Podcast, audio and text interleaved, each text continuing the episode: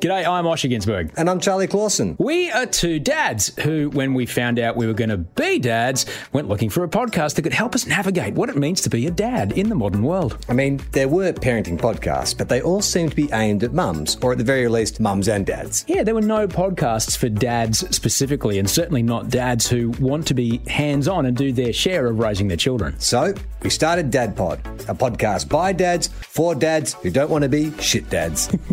Each week, we share our own stories from the good and the bad to the thermonuclear tantrums, as well as talk with some of the biggest experts in the field to help all of us become better dads. So, if you're a dad, a mum dad, or a dad to be, search Dad Pod where you get your podcasts. The following episode of Fofop is rated MA. It contains alternating hosts, a rotating roster of guests, and mild coarse language. Fofop advises that it is not suitable for anyone under the age of 15 or anyone who came here looking for one of those highbrow NPR type podcasts. Minors must be accompanied by a parent or guardian. This is John Deek speaking.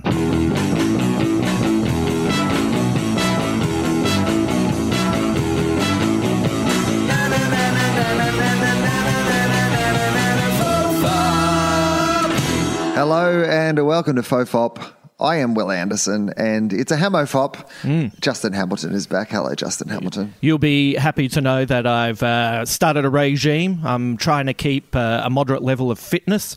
I'm eating well. I don't want to be too fit because too fit usually ends horribly, and it's a. I don't want an ironic death, so I'm trying to keep. Now, hang on. Is this just purely Costanza motivated? Is No. This, be honest with the audience. No, it's Are not- you on a fitness kick? Because you didn't talk about this last time we talked about my desire for you to turn fully into George Costanza, to embrace your full Costanza, to go the Yeah. full Costanza. And I was- And now you're talking about this health kick that suddenly you're on. No, and by the way, I'm totally unimpressed also with like a- everyone who wrote to me about it as well, who wanted it to happen too.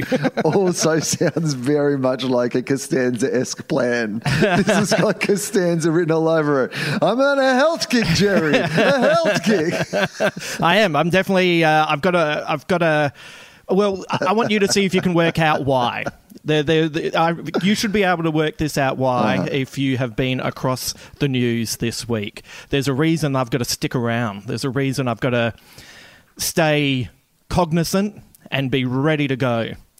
They've worked out how to bring David Bowie back from the dead, and they can do it in two years. There's no reason I'd be doing this podcast. I would be just laying on the lounge in the off chance that there would be an electrical feedback that would take me out. No, but you know, you are going in a very similar or correct direction. Is it, has Christopher Nolan announced what his new movie is? Oppenheimer coming out July next year. The poster's out. I've read the book. I'm in. I'm in, and I'm staying healthy for it.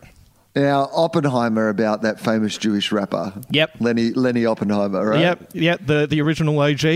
Hip Oppenheimer, Hip Oppenheimer, he called himself. yeah, he was amazing. and uh, as we all know, I'm a big fan of hip hop, and uh, the, the Big O was my guy. So tell me about the big O, Oppen, uh, Oppenheimer. Yeah. Oppenheimer. Yeah. So he, this is the bomb, right?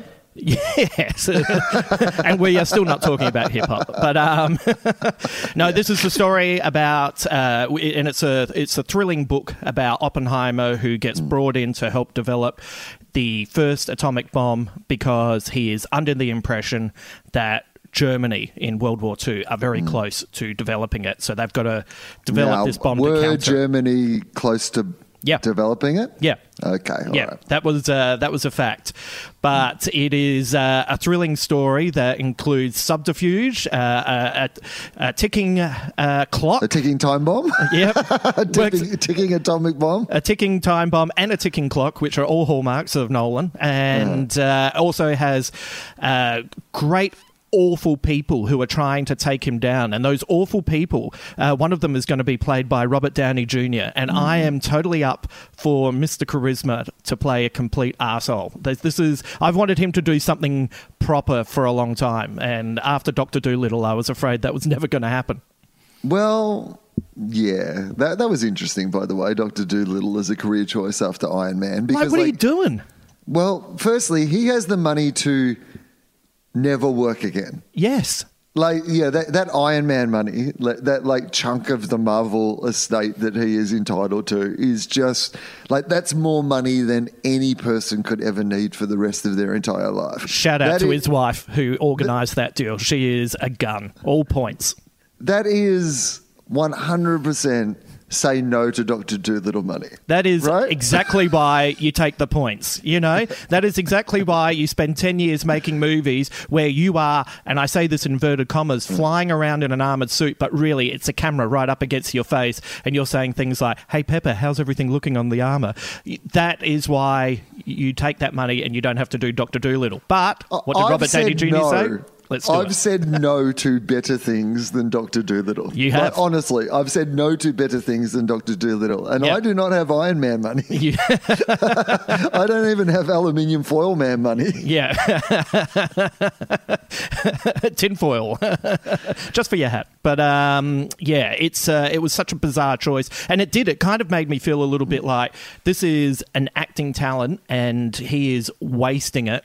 And then to find out that he's going to be in this Nolan film and knowing the person that he's playing who is awful uh, is very exciting.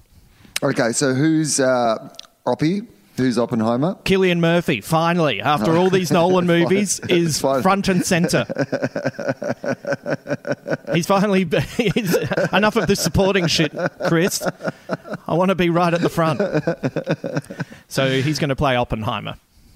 It must be interesting if you're one of like Christopher Nolan's chosen people, right? Like to see where you shuffle around. I mean, because he's kind of like he's he's got like this like football style squad. Yeah. and then like every Thursday night at selection, you've got to see whether you're playing like full forward or whether you're sitting on the bench. Yeah, right? yeah.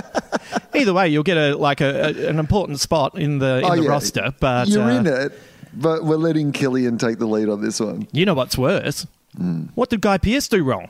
He was fucking phenomenal in Memento. Come on, mate. Mm. Come on, Chris. Bring back Guy. Guy Pearce is awesome. Has he never appeared in another Christopher Nolan movie since Nah. Memento? Nah, I'm blaming Guy Pearce.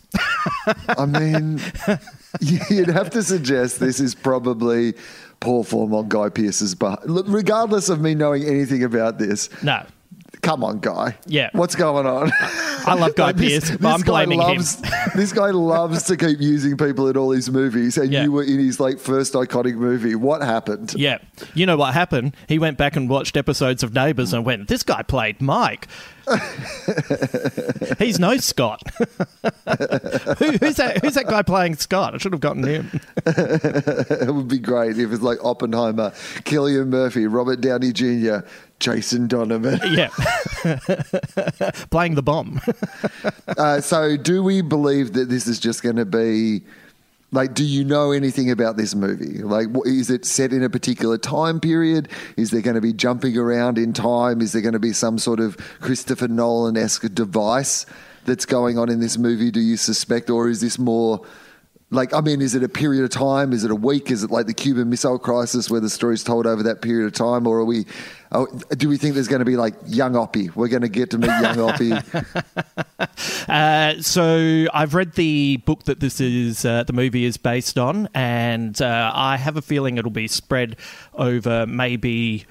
World War II uh, into the early 50s when uh, when uh, certain members of the government decide that they're going to take Oppenheimer down because his theory was we have to develop the atomic bomb to make sure that we have a deterrence against Germany. And then once they kind of get to it and and the war's pretty much over hmm. his theory is all right well now let's open the channels of communication with Russia and share this technology and and and if we are open about what we have it will stop an arms race and guess what the American government thinks of that idea.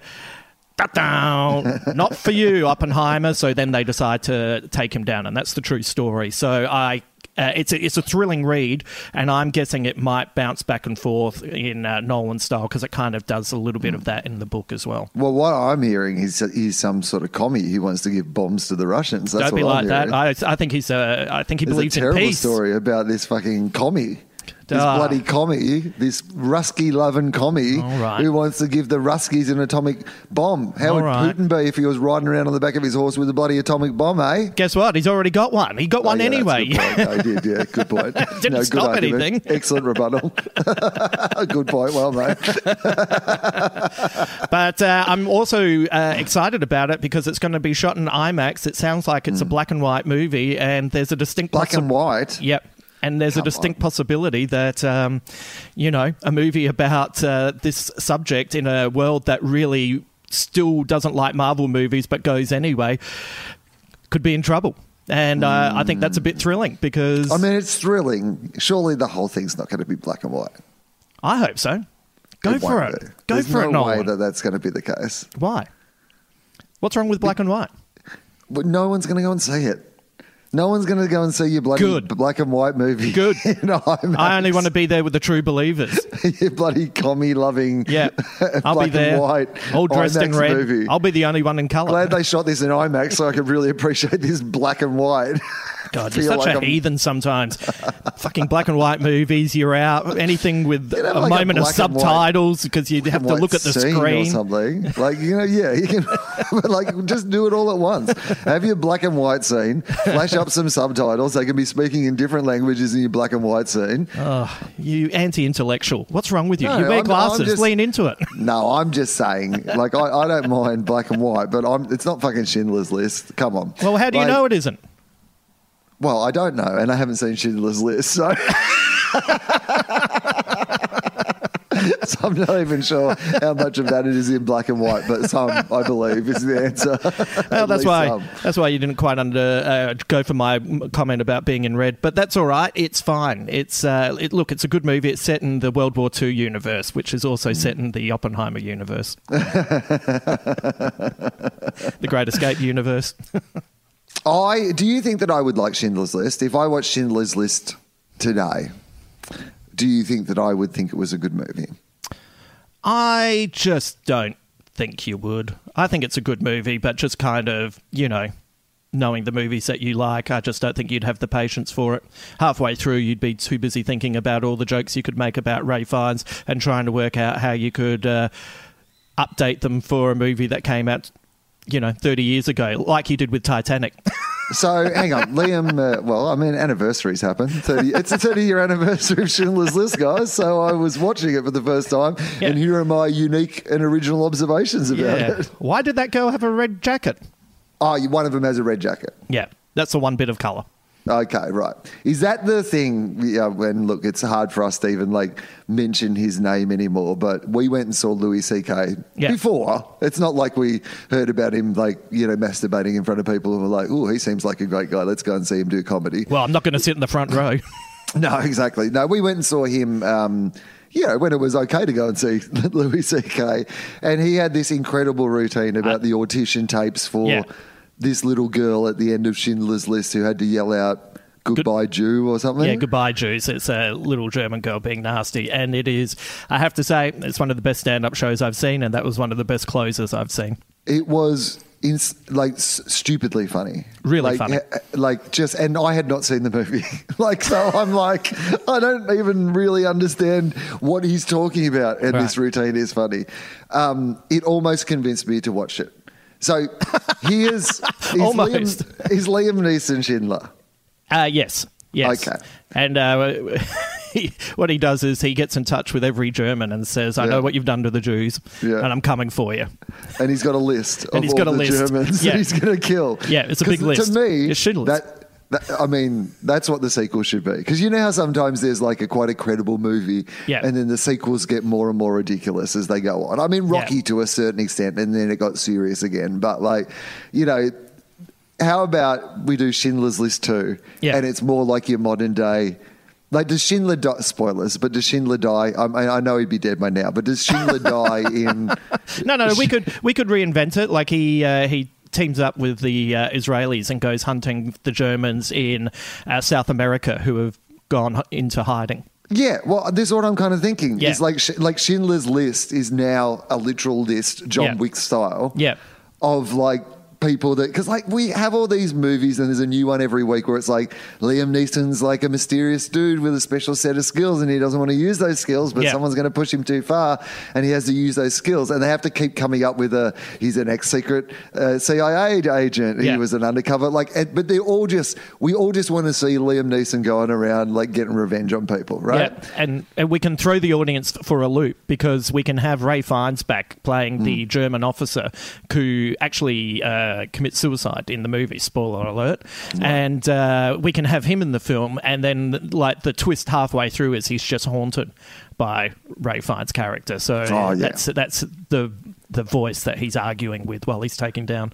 So, so now he has like a, a John Wick, um, uh, Arya Stark style list of like Yeah. enemies, people like, but this is more your sort of inglorious bastards sort of, you Yeah. know, take. Whereas like it's fan fiction about history of like just Yeah. Schindler going around hunting down and murdering Nazis. I mean, this is a fun franchise. It's all we love about Liam Neeson, just with a bit of also, a Little bit like, of- you know, correcting historical wrongs. yeah alternate history. Yeah. Uh, yeah, uh, Schindler's Bigger List. Schindler, Schindler's other list. Schindler's second list, Schindler's Yeah. third list, and like Yeah. in every movie, Schindler's he just, like, Listicle.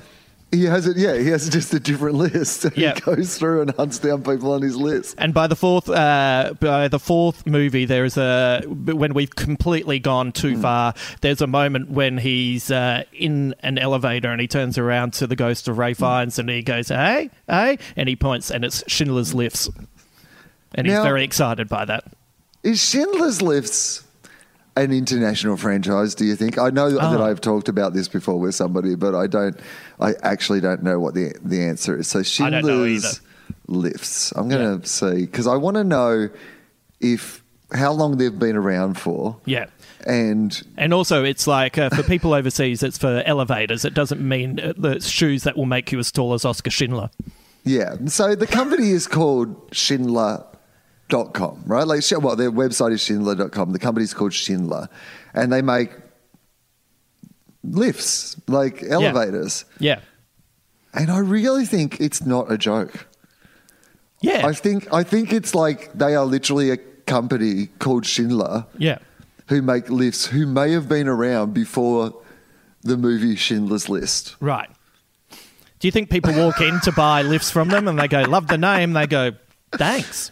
All right. Yeah, I Let's- guess. Oh, actually, no, it says Schindler Elevator Company North America. Okay, now we've got to work this out. Ah, okay. Oh, this is good. All right. Schindler, Schindler Holding Limited is a Swiss multinational company. They're Swiss, the Schindlers, which manufactures escalators, moving walkways, and elevators worldwide. Was founded in Switzerland in 1874. So there you go. Well before the movie Schindler's List came out. So was Schindler's List based on The a lifts. book? Uh, yeah, Thomas Thomas Keneally's uh, Schindler's Ark. Yeah, if I'm Hang on. Aussie, Au- Aussie Tommy Keneally. Yeah. Jesus Christ, you really have not watched this movie. did not take part in the Schindler's List, like at all. Like the whole thing passed me by. this is this is fantastic. I didn't know it was big Aussie Tommy K. I like him. He's cool. Like, so he wrote a book called Schindler's Ark. Okay, Yes. so this is good because I was about to accuse the author of this of like being in a lift one day and like ripping off the like just literally like the idea of an elevator pitch. He's in an elevator and he's went, like, "Oh." it's it's a it's a good book and it's about this guy Schindler. Uh, what's his name? It's very like the end of um, the Usual Suspects, where Yeah. like he's got Now I've got this great idea. It's about this guy who helps Jews escape during the war. Yeah, what's his name? Um, Schindler. Schindler. Yep, definitely. And what's the book called? Schindler's Lifts. Sorry, lists. Lists. Lists. He's got a list Yep. of Jews. All right. So I've I've looked up movies released Yeah. in 1993 to help Okay. you What, understand. what else I was at seeing at the movies? yeah. So I'm gonna I'm gonna throw out uh, a couple of movies. So while you weren't being uh, educated, Uh-huh. were you at the number one film of the year, Jurassic Park? Oh, yeah, I would have seen Jurassic Park at the movies. Yeah. Yeah. But also based on a real life historical event. So I think, Oh yeah. No. No. yeah. Like it's, uh, geez, they were tough times, weren't they? I was really worried for humanity. Uh, Tombstone. It's like, why do we keep building these parks? But Oh. of course, now that I see what our response to COVID is, of course we keep building parks. Oh yeah, A suddenly few, people, a few thousand people dying of a dinosaur wouldn't stop us building more dinosaurs. Are you fucking kidding? Yeah, no. Suddenly, one of the big flaws of the movie is uh, no, no, this all makes are, sense. thousands of people are dying a day, and we can put a mask on to stop most of it, and none of us will do that. You reckon like a thousand dead tourists are going to stop us building dinosaurs? No, we're still making money. We're still on the Yeah. stock market. We're, f- we're floating. Uh, what about Tombstone? Were you a Tombstone fan? Yep, saw Tombstone, loved it. Yeah. Based on a historical event, also. Uh, yes. Three for three. Three for three. Uh, Dazed and Confused. Definitely saw Dazed and Confused. Yeah. Good film. Yep. Uh, the Fugitive. You would, Ah, have, oh, yeah. you would have seen The Fugitive. One, of- I mean, I've seen The Fugitive like probably a dozen times. The Fugitive is one of those movies that every time it's on on the TV, I'll just be like, I'm going to watch the rest of this, and it's never a bad idea. It is a excellent in that sort of like that sort of what action thriller drama genre. It, that, that's as good a movie as you get in that. Like it's just Harrison Ford's amazing, but Tommy Lee Jones is like that's that's your peak of your powers, like commercial crossover Tommy Lee Jones, The Fugitive. It's fucking Yeah. great. Uh, how many years between seeing The Fugitive and realizing you would never want to meet him in real life was uh, that had to pass? Uh, Tommy Lee Jones? Yeah. Oh, no, no, no. He would have been too much for me immediately. Yeah, right. I was very aware of that already. I'd be like, that, that is a fun guy who I do not need to hang out with. Yeah. like, he does not need to have my direct contact. You know what I mean? like, if I'm, I'm at a party, he, knew he's there, I'll be like, oh, fucking Tommy's here. This will be fucking fun. But he is not getting my direct contact to us. No way. Uh, no, I'm avoiding him as well. I reckon you would have seen this True Romance. True Romance, absolutely saw it at the cinema. Yeah, definitely. I've seen all these movies apart from Schindler's List so far. Yep. Uh, And I would have seen them all at the movies, is what I'm saying. I'm, uh, I'm I'm skipping to the ones that I feel like uh, Okay. are definitely the ones you would have seen. Mrs. Doubtfire. Definitely, yes. Did you see Carlito's Way with Al Mm, no. Pacino, Bra- Brian No. De Palma, Sean Penn? No. it's great. Did not. Don't That- think I've ever seen it. Uh, that's that's a scorcher of a film. Mm. Robin Hood, Men in Tights, Definitely saw that at the movies. without a doubt. but again, based on a historical story, you've just got to you know know these like stories of Robin Hood Yeah. and his men who also wear tights. All right, I know. Cary, uh, Cary Elswe- Elwe- Elwes, Cary Elwes, uh, Ca- Elwes. Kerry That's how you say it, doesn't it? Yeah. And Richard Lewis, the original Jon Stewart. Um, Sleepless in Seattle, Definitely saw that at the movies. The Firm, Yeah, I reckon I would have seen that at the movies. Falling Down, What year is this, by the way? 1993. Yeah, okay. So, So you're what, to what, place 21? this, I am. This is at peak. I am at university, um, and my friend Vanessa Stoikov and I would at least three times a week go to the Tuggeranong Hyperdome to see a movie. Right. They had a Sizzler there, and so we would go to Sizzler. And then we would go into the movies. That was Yeah. the movies where we watched the movie Demolition Man. Yeah. Uh, we went and had Sizzler, Yeah. and then we went back in and we watched the next session of De- Demolition Man. Amazing. Amazing. Of all the movies to make sure that you saw twice in one day. I respect it. so this is yeah peak Tuggeranong Hyperdome Yeah. time is what I'm saying. Yeah.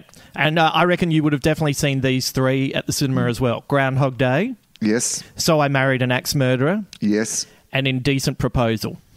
yeah. I reckon I probably did see that at the movie. And I reckon you did not see this one, The Piano.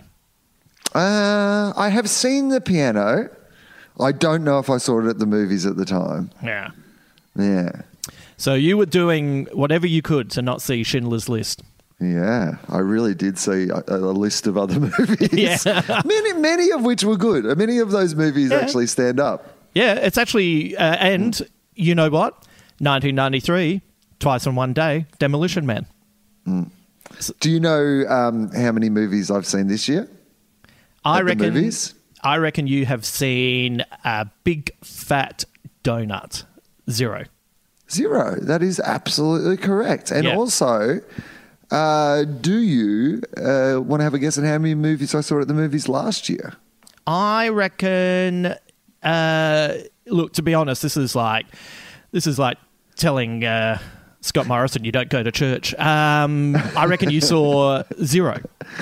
And in 2020, how many how many movies do you think I saw at the cinema?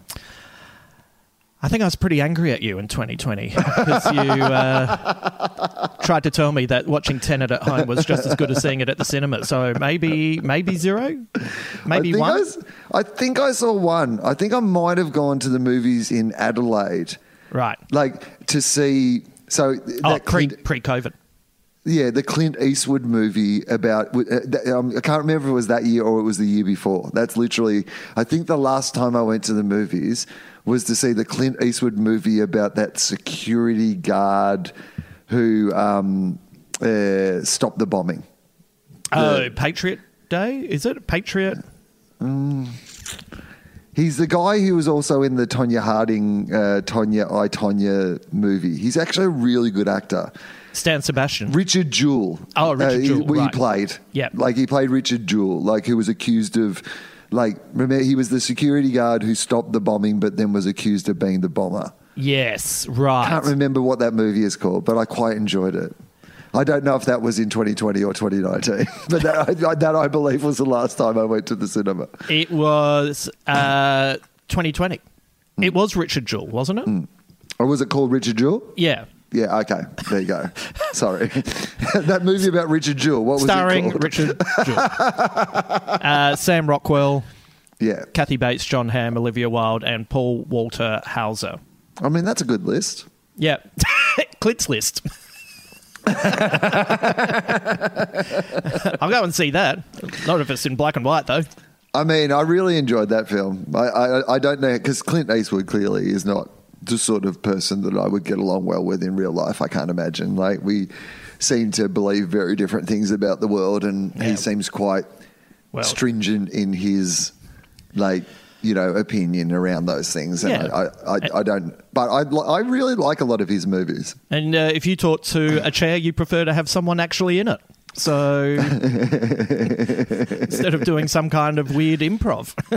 I mean, I guess that was the moment, right? Talking to the chair. I think up until that point, it, there was still plausible deniability around, like, because everyone's allowed to have their own politics too, right? Like, I don't expect people to have the same politics as me to enjoy something that I have made. And I don't think that, you know, I need to agree with Clint Eastwood's politics to enjoy the movies that he makes. But I guess when he talked to that empty chair, There's there's that, tipping that, that points, was, you know, and it's just hard to. that, was, that was hard to come back from. Yeah, you know, it's like um, you know the, the the Will Smith slap has you know like I was flicking around and I saw that Independence Day was on and I immediately thought, God, how much better would this movie be if when he ripped the top of the UFO uh, helmet off and looked down at the alien and said, "Get my wife's name out of your fucking mouth," and then punched the alien. That's always going to be in my head now. Always. Should I mean? I think it's the only way that he can own it. Is he should go back and redub and it. edit Yep. into every movie that he's ever made some Yep. scene where it's like where it says you keep you know my wife's out- mouth out of your sorry you keep my wife's mouth out, of your, mouth. That mouth, is yeah. actually Yeah, that is actually fine. Yep. But also keep her name out Yeah. because then it, then it's just a callback. Yeah. if Yeah. he went back and just said, I don't know what you're talking about. Yeah. I've literally, it's my catchphrase. Yeah. I have said this in every movie that I have ever made. If Yeah. you just, he should just try to gaslight everyone. Yeah. He should have in these few months paid to go back and have that line just like, just Dropped it, like everywhere. slipped into episodes of like Fresh Prince of Bel Air and Yeah. stuff. And he's like, I've been saying this for like 30 years. Yeah. Like, uh, it's not my fault that you didn't get the joke. Like, other people got the joke. That's why I got Wow. the standing ovation after I went up and slapped Nine Kinds of Sunday out of Chris Yeah. Rock. It was a callback. Yeah, everyone Guys. got it. Jeez. Didn't you get it? Far You're out. dumb. Yeah, you guys are embarrassing. You are really I can't dumb. believe you're l- admitting it out loud. Cancel you. Yeah. Get my name out of your fucking mouth. What a great way to deal with something. Just go back and uh, and just redub a it. giant gaslighting project. He's Yeah. got enough money Yeah. to gaslight us all because it doesn't have to be in every movie. Like he just has to go and slip it into a few that people like. What's that brilliant movie that was based on a play?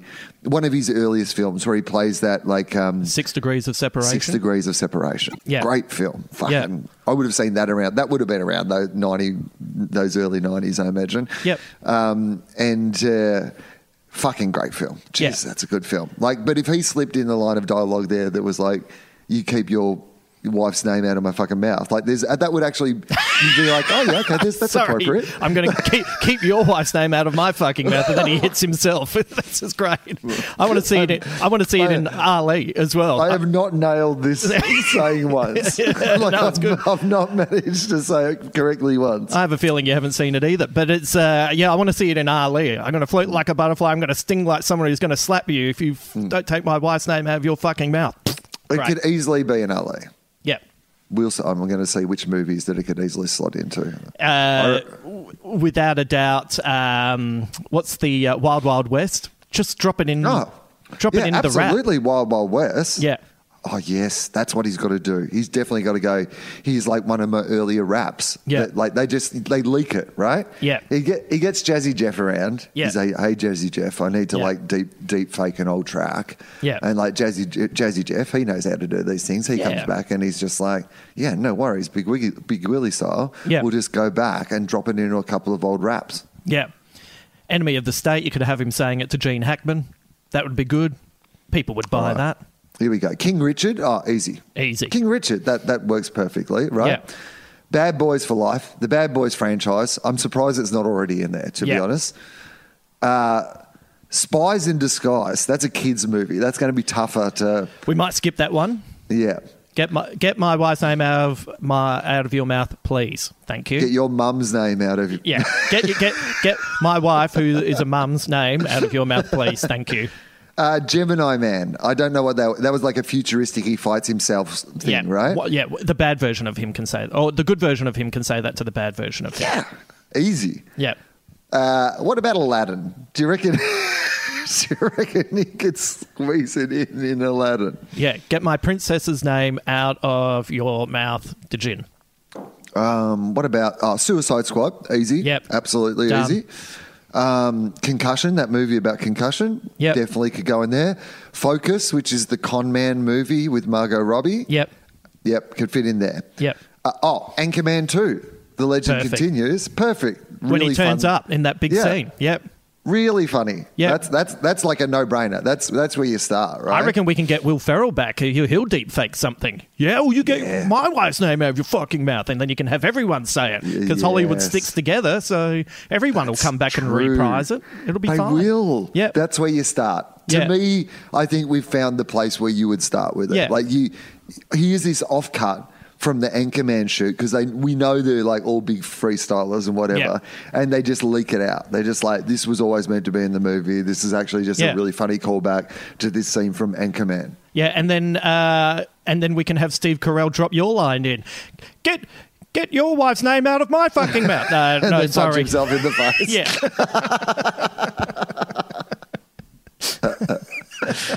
Uh, there's a lot of his movies where it would work. The Men in Yeah. Black movies easily. Yep. Um, the Karate Kid, mm, maybe not. Um, After Jeez, Earth. Jeez, he's fucking made a lot of movies. He's made a lot of movies.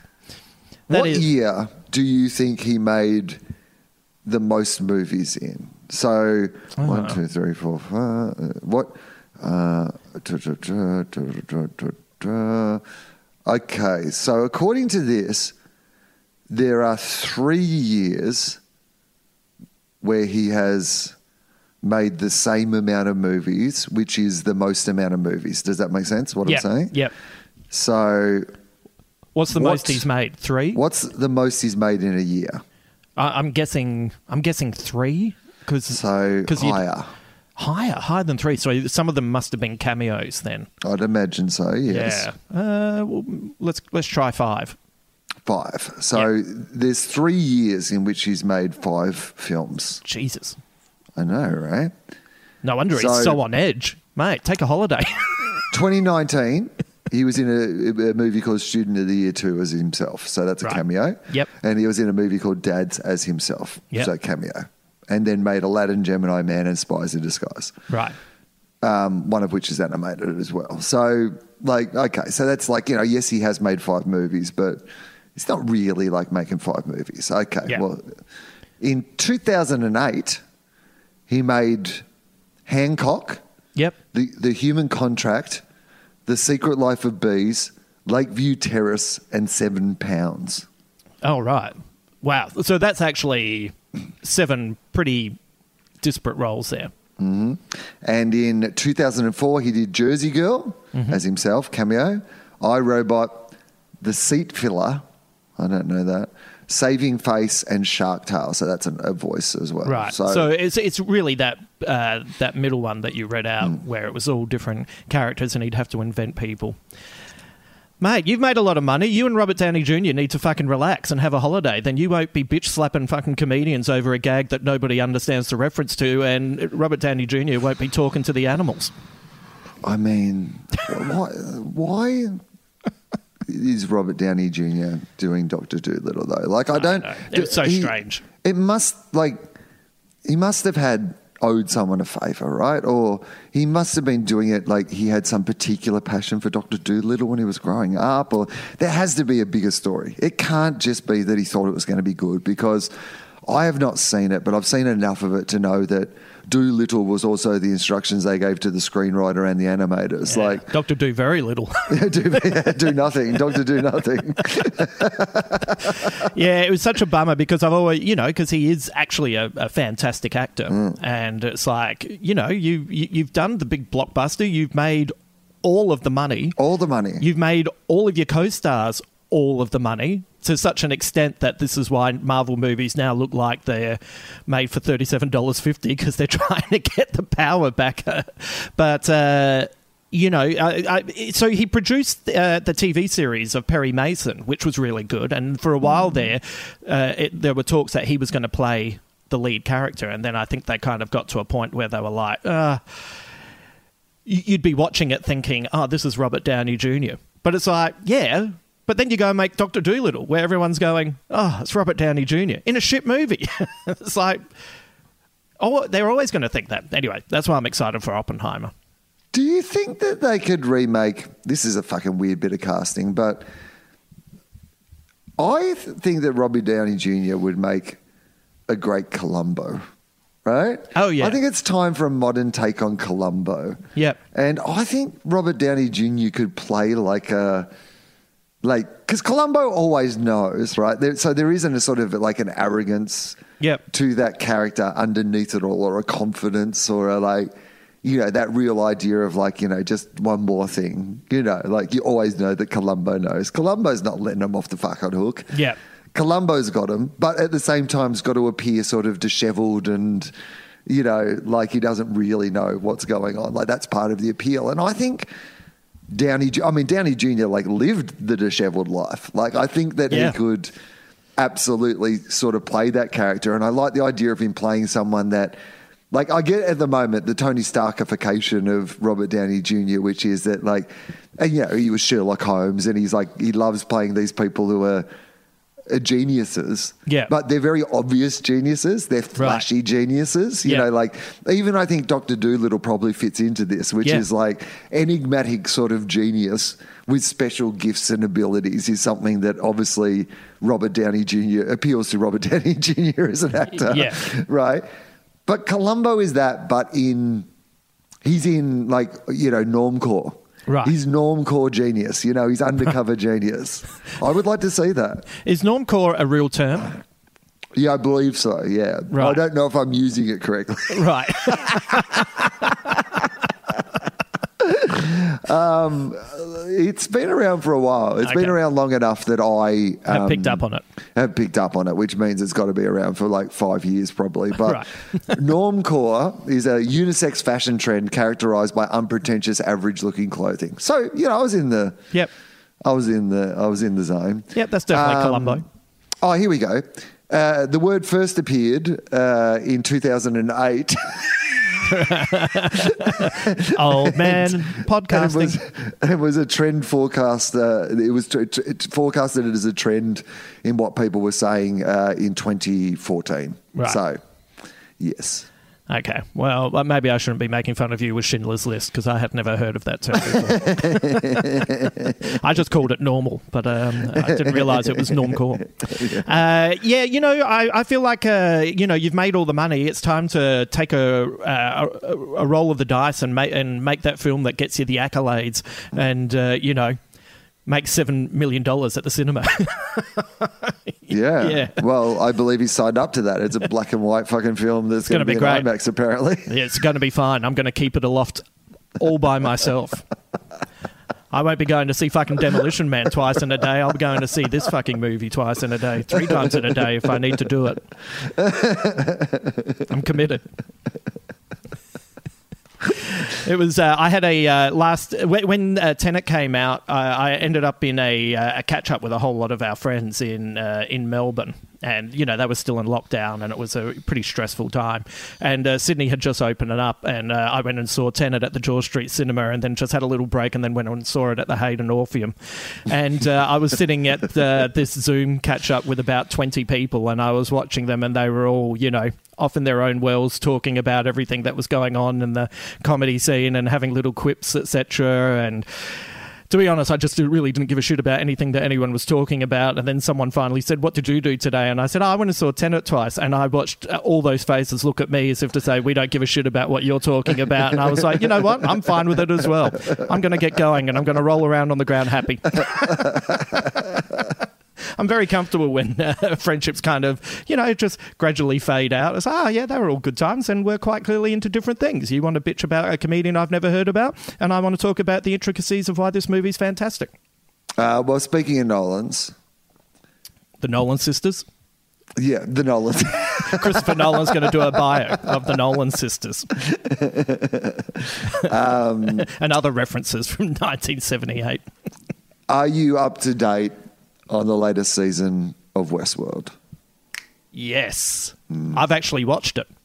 Yes. Well, I have too. Oh, you're I've right, watched sorry. it as well. So, yeah, good. I mean, fair point. Fair qualification. I can be up to date and not having watched it. You're right. And I haven't necessarily watched it entirely every scene, but I've watched. But you've watched the YouTube clips and you know when to YouTube look up.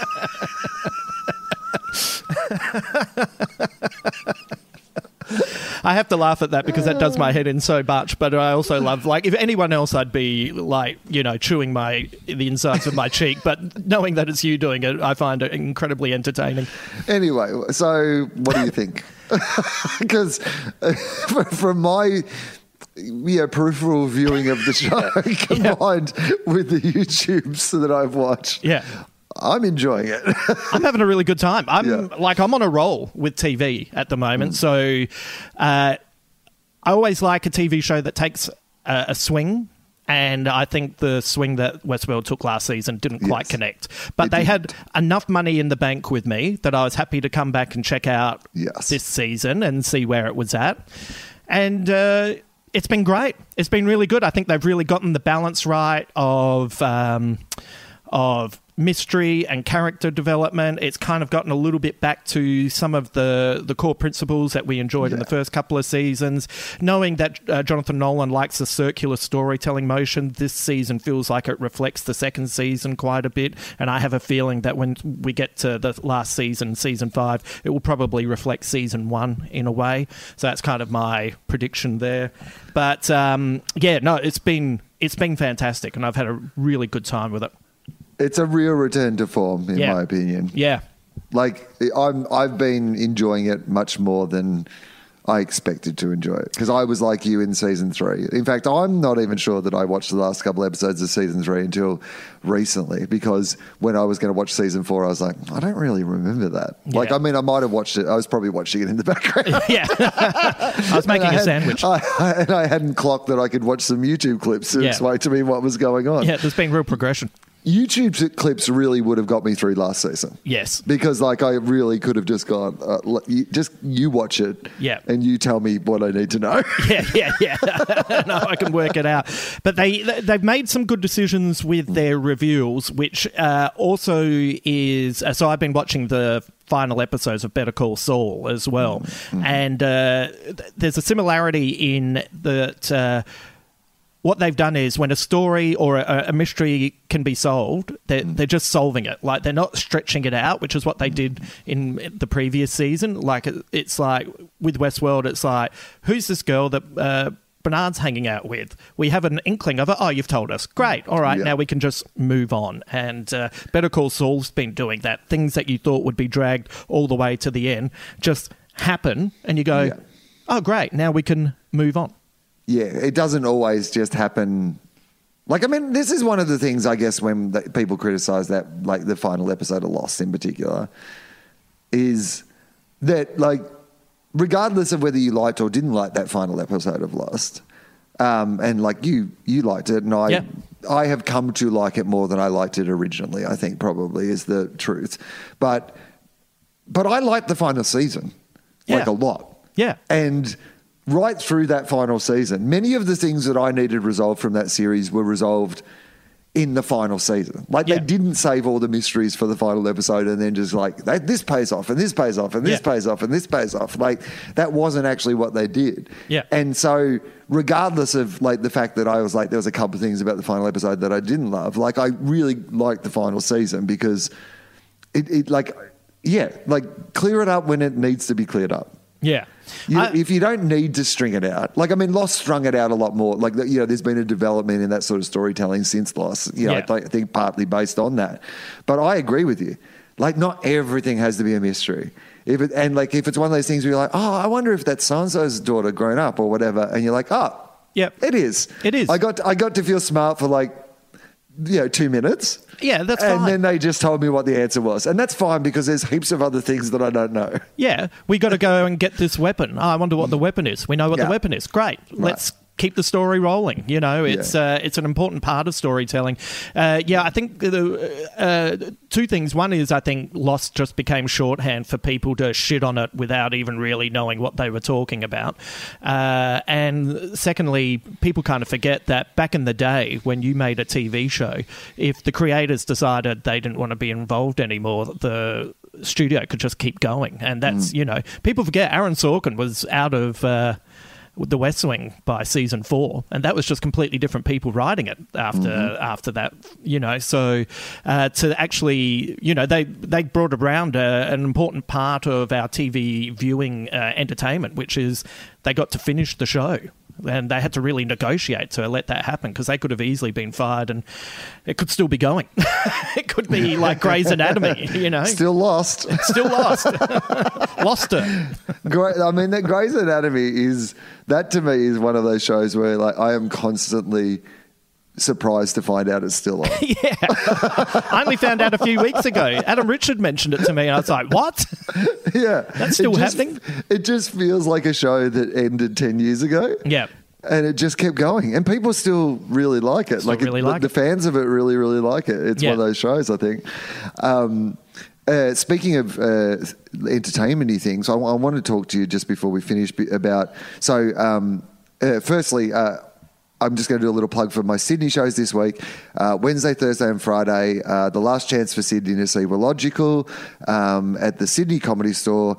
Uh, so Friday night is already sold out. By the time you hear this, Thursday night probably is going to be sold out as well. So Wednesday night, six thirty is probably going to be uh, the only time you can come and see Wilogical. Um, Geez, it's nice to be back at the store. I haven't been there for two and a half years. I did Yeah, two shows great. last week. Right. Wednesday was fun, but I hadn't done the show for a couple of months, so you know what it's like. You're just trying Yeah. to find your feet a bit again.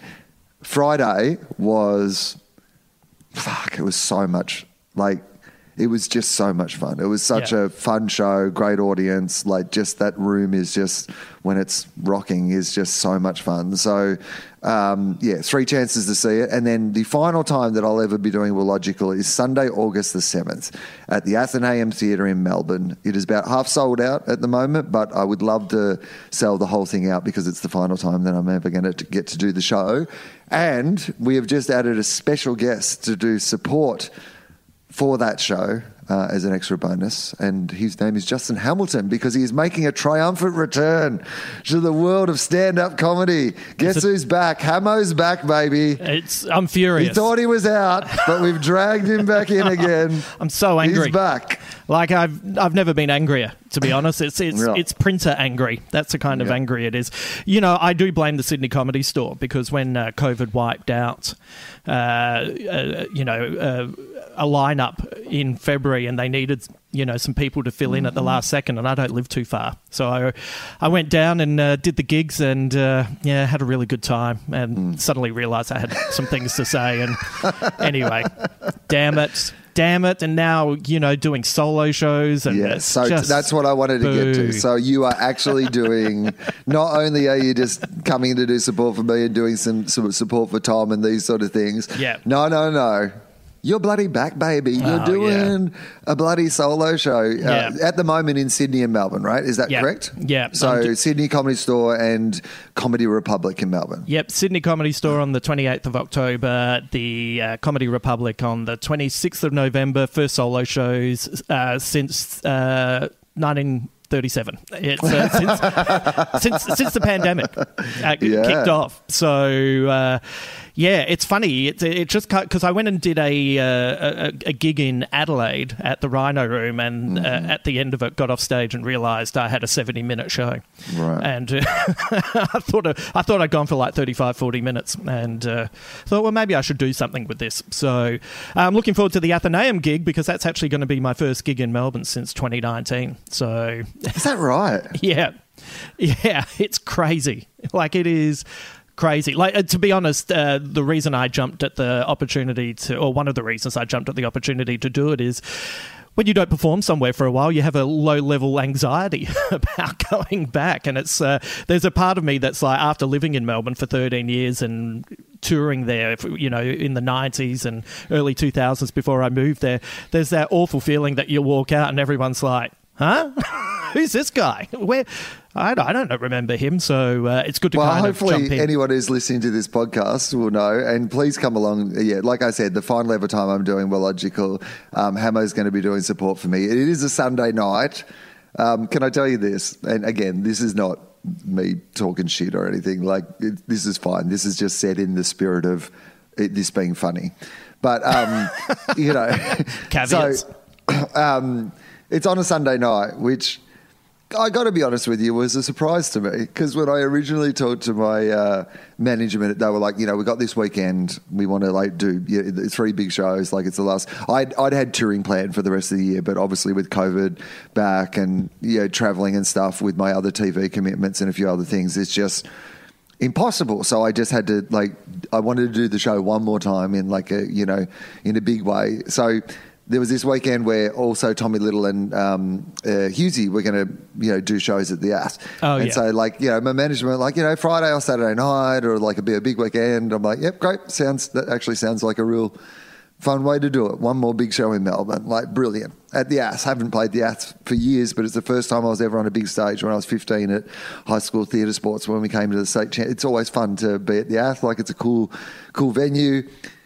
And then the dates went on sale and it was Sunday night. And I was like, hang on, what? how, did, how did Sunday night happen? That's a tough night to fill up a theatre, like on a Sunday night. So I will say, please tell your friends, come along. If you haven't seen the show before or if you just want to see it again, uh, Sunday, August the 7th at the or Athenaeum. if you want to see how long my hair's gone since I was last in Melbourne, that's a I good mean, it'll be a fun night. I guarantee you, it's the final time that I'm, you know, doing the show. I um, really want it to be like an absolutely cracking, you know, send off to it. So, um, if you've been thinking about it, please come and come and see it.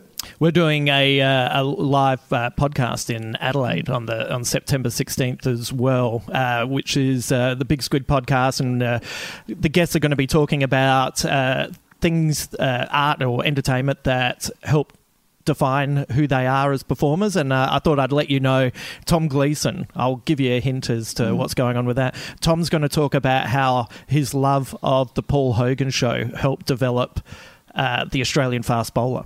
And I'm like, Oh yeah, well that would that would not surprise me. Yeah. it, it actually the Australian fast bowler because Tom occasionally posts old clips of the Yeah. Australian fast bowler. yeah. And it is like he is posting clips of the Paul Hogan show. Yeah. like if somebody, if you, if you just kind of desaturated the way that it's shot, and it's actually not even shot that differently because that that was the way they were shooting Skithouse as well. Was Yeah. like you know very lo-fi, just like you know getting it done on like a limited budget, and so. I reckon if you desaturated the film a little bit and said this is an old clip from the Paul Hogan show, people would be like, "Yeah, this is fucking funny." Yeah. right? Like, yeah. It's so good. People forget that uh, before he was uh, ruining entertainment by winning the Gold Logie, he was uh, a TV Week pinup as the Australian fast bowler. Do you remember that? No. Yeah, you've got to try and find it online. It's him as the Australian fast bowler, looking very sultry in a in a in the you know middle uh, pin up that you used to be able to rip out and stick up on your walls, and it's very Really? funny. Yeah, Like, and, and he looks great. Have you found it? is it the one where he's like leaning towards the camera? Yeah. And he's got like a, yeah, it's very sultry. Yeah. if you've ever wondered what Tom Gleeson looks as a, as a sultry uh, 70s cricketer, you can find it online. you know, he uh, he had a uh, at one point he was thinking how good it would be to do a show as the Australian fast bowler for all of the Melbourne Comedy Festival, and I was so into the idea. I was said I'll be the Australian wicket keeper, and I'll just be drunk for every game, uh, every show, and I'll just be asleep on the floor. And he said, "Yeah, we'll just like we'll, we'll be the characters for the whole festival. We won't break character." And we were so up for it. And then uh, his wonderful wife Ellie said that she would leave him if he did that. So anyway, that's a good story, and that's Oh, where the idea went. And it's you know what Ellie is correct too. I'm not sure that she is. Like, I mean, I think that he could, like, you could leave the whites, like, at the town hall or wherever the show was, right? Right. Like, so as soon as you get in there and you put on your uniforms, Right. then you're those characters. But you don't have to, like, when you're at home, like, live as the Australian wicket keeper. No, that's that was going to be the whole thing. I was going to be drunk for the whole festival, like officially. but you can still get drunk very quickly. Like, I mean, you know, like I don't think the Australian wicket keepers were drunk at home. They would wait till they got to the cricket to get drunk with their mates. I would have been flying over from London every day. That's why. Ah, yeah, but far out doing uh, doing stand up again. Yeah. It is a very funny turn of events. Is the show like a show show? Like, Yeah. is there? Yeah. It's got like a theme, and uh, is there like? It's is it all like in a the stand? title. Is it all stand up? It's all stand up. Yeah. Yeah. So anyone who's been traumatized by coming to see me live before and suddenly I'm doing some avant One of your- garde one of your artistic bloody art bullshit. projects. yeah, one of my IMAX black and white with a splash of colour shows. What the bloody hell's going on? I have to bloody read subtitles. Uh, try to the- work. I don't want to think. I just want to laugh. he hasn't talked for fucking seven minutes. Like, what is happening? What's This is on? voiceover. Is he just playing music? Are we meant to be Yeah. thinking about the music? What's going on? Why is he staring at the wall? Is this this is art? This is art, I guess. This is what art. art is. Yeah, and that's why there's not as many people here as you would expect after all these years. I'm just here on Schindler's comp list. Yeah. You put me on the door. Schindler's comp list. that is uh, that is a tragedy of a movie. Schindler's door list. Schindler's door list. Schindler's always trying to put on a show, and as he's about to start, it's people like, "Hey, Steven's here. He says he's on the door." And uh, oh fuck, all right, Sch- Schindler said he put me on his list. yeah.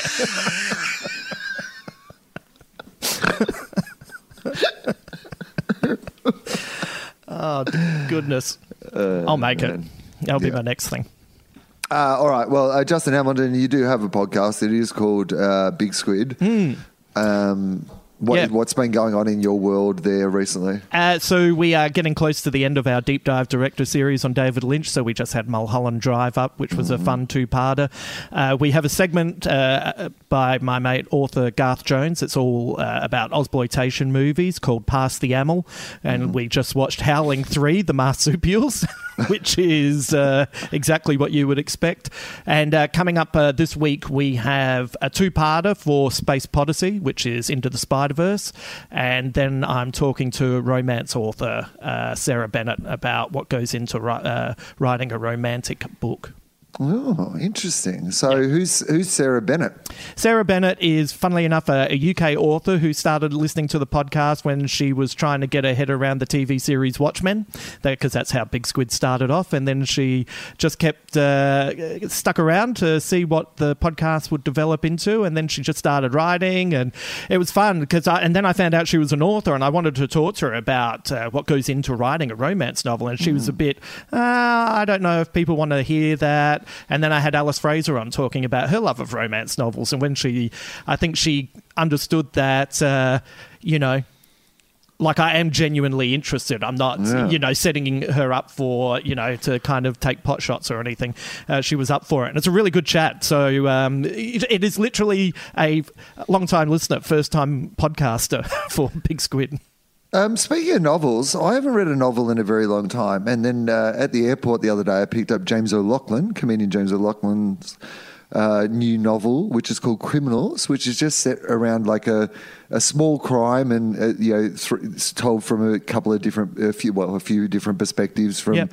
people involved in the story. It's quite a small story about ordinary people, but that sort of intertwines in a really delightful and entertaining way. It's it's very readable. Yeah. Like I, it was one of those books that I really just over two sittings like knocked over the whole thing, but really enjoyed it. So I would recommend if people are looking for something, James O'Loughlin's new book Criminals is. Oh, um, that's great. I. I only ever met James a few times, but I w- was a big fan of his. I really liked him. He's a, a very Yeah. gentle man. So Very nice good. man. Yeah. Um, and yeah, like, uh, I think you'd actually really enjoy the book. It's Yeah. nicely weaved together. Like, you know, the story unfolds in a very unexpected, but like, it doesn't overreach. Right. But that's what's like, James was a, um, he was a, a an attorney, like a, a I, don't, I don't know what we call them in Australia, but he was basically a pro bono lawyer for, Yeah. you know, people. You know, so he has experience in that world and understands the limitations of the justice system. But it's very much just a book about things not being black and white, you know, Right. and everybody having their own stories and their own things that they bring to the table. It's it's yeah, it's cool. I, I recommend it. Oh, That's right. Ramona also recommends it. Yep.